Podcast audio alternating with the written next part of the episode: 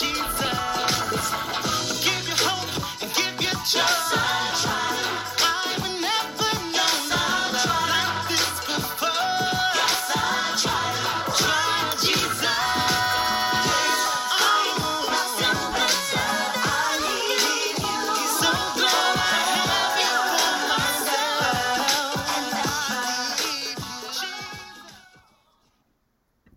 Morning, good morning, good morning, good morning. Isaiah chapter 40, verse 31 reads But those who trust in the Lord will find new strength. They will soar high on wings like eagles. They will run and not grow weary. They will walk and not faint. I once heard someone say, Eagles don't fly with chickens. I thought it was a joke when I first heard someone say this, but really, Eagles don't fly with chickens.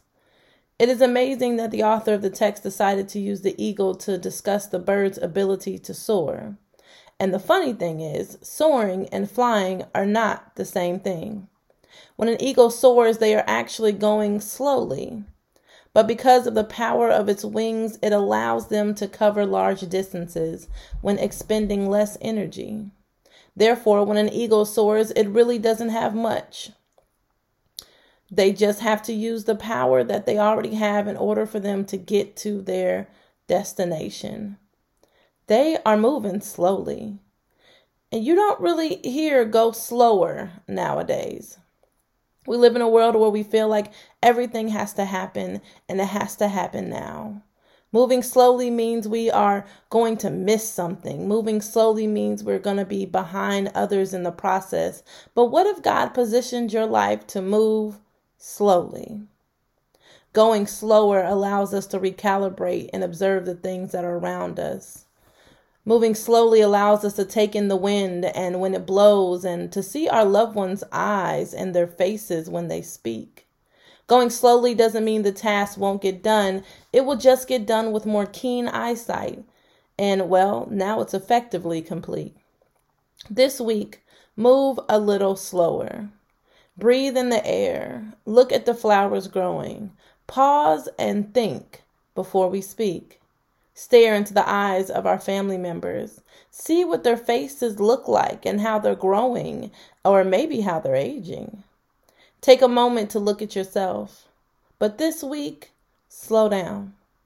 Don't miss what God has placed in front of us, moving on to the next thing and rushing and rushing.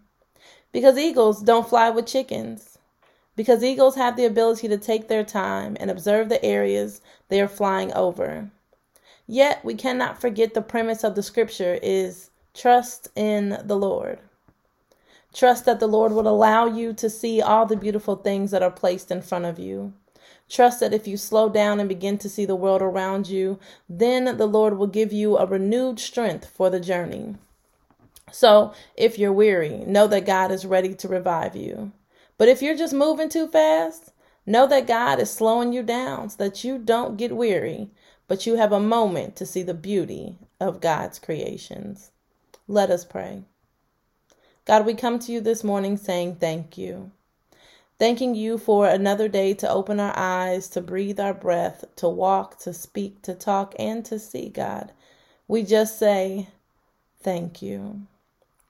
Now, God, as we go about the rest of our day and the rest of this week, God, we ask that you cover us in the moments when we are moving too fast, when we are missing things that you are trying to show us, when we are just going and going and going and not really stopping to consider you in the process.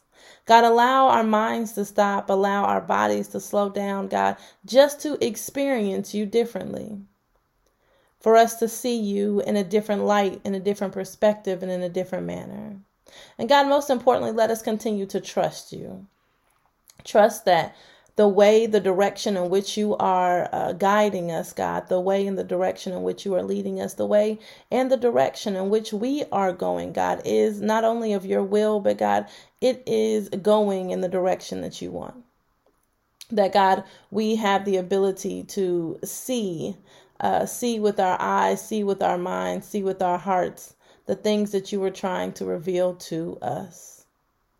Now, God, There are those people who currently are moving and not seeing. There are those people who are currently sitting in a space of darkness, not being able to see simply because of all the things that are surrounding them their environment, their jobs, their friends, their families, whatever is trying to come against them to not see you, God. We ask that you shine your light bright in their lives that whatever is clouding their their eyesight whatever is clouding the the perspective to see you closer god we ask that you come in and shine a bright light so that they can see you more often so that they can see you clearly so, God, we thank you for the moments of community that come together. We ask that you cover those in need that are in our community who have lost loved ones, who have lost any kind of loss. God, we just ask that you right now go in and be the comforter.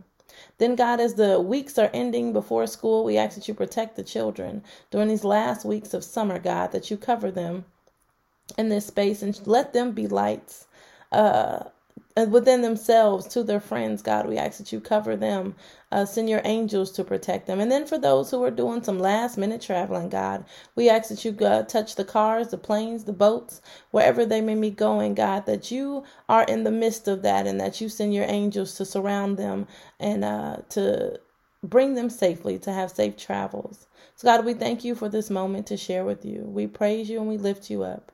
For in your Son Jesus' name we pray. Amen, amen, and amen. Everyone have a great day. You too.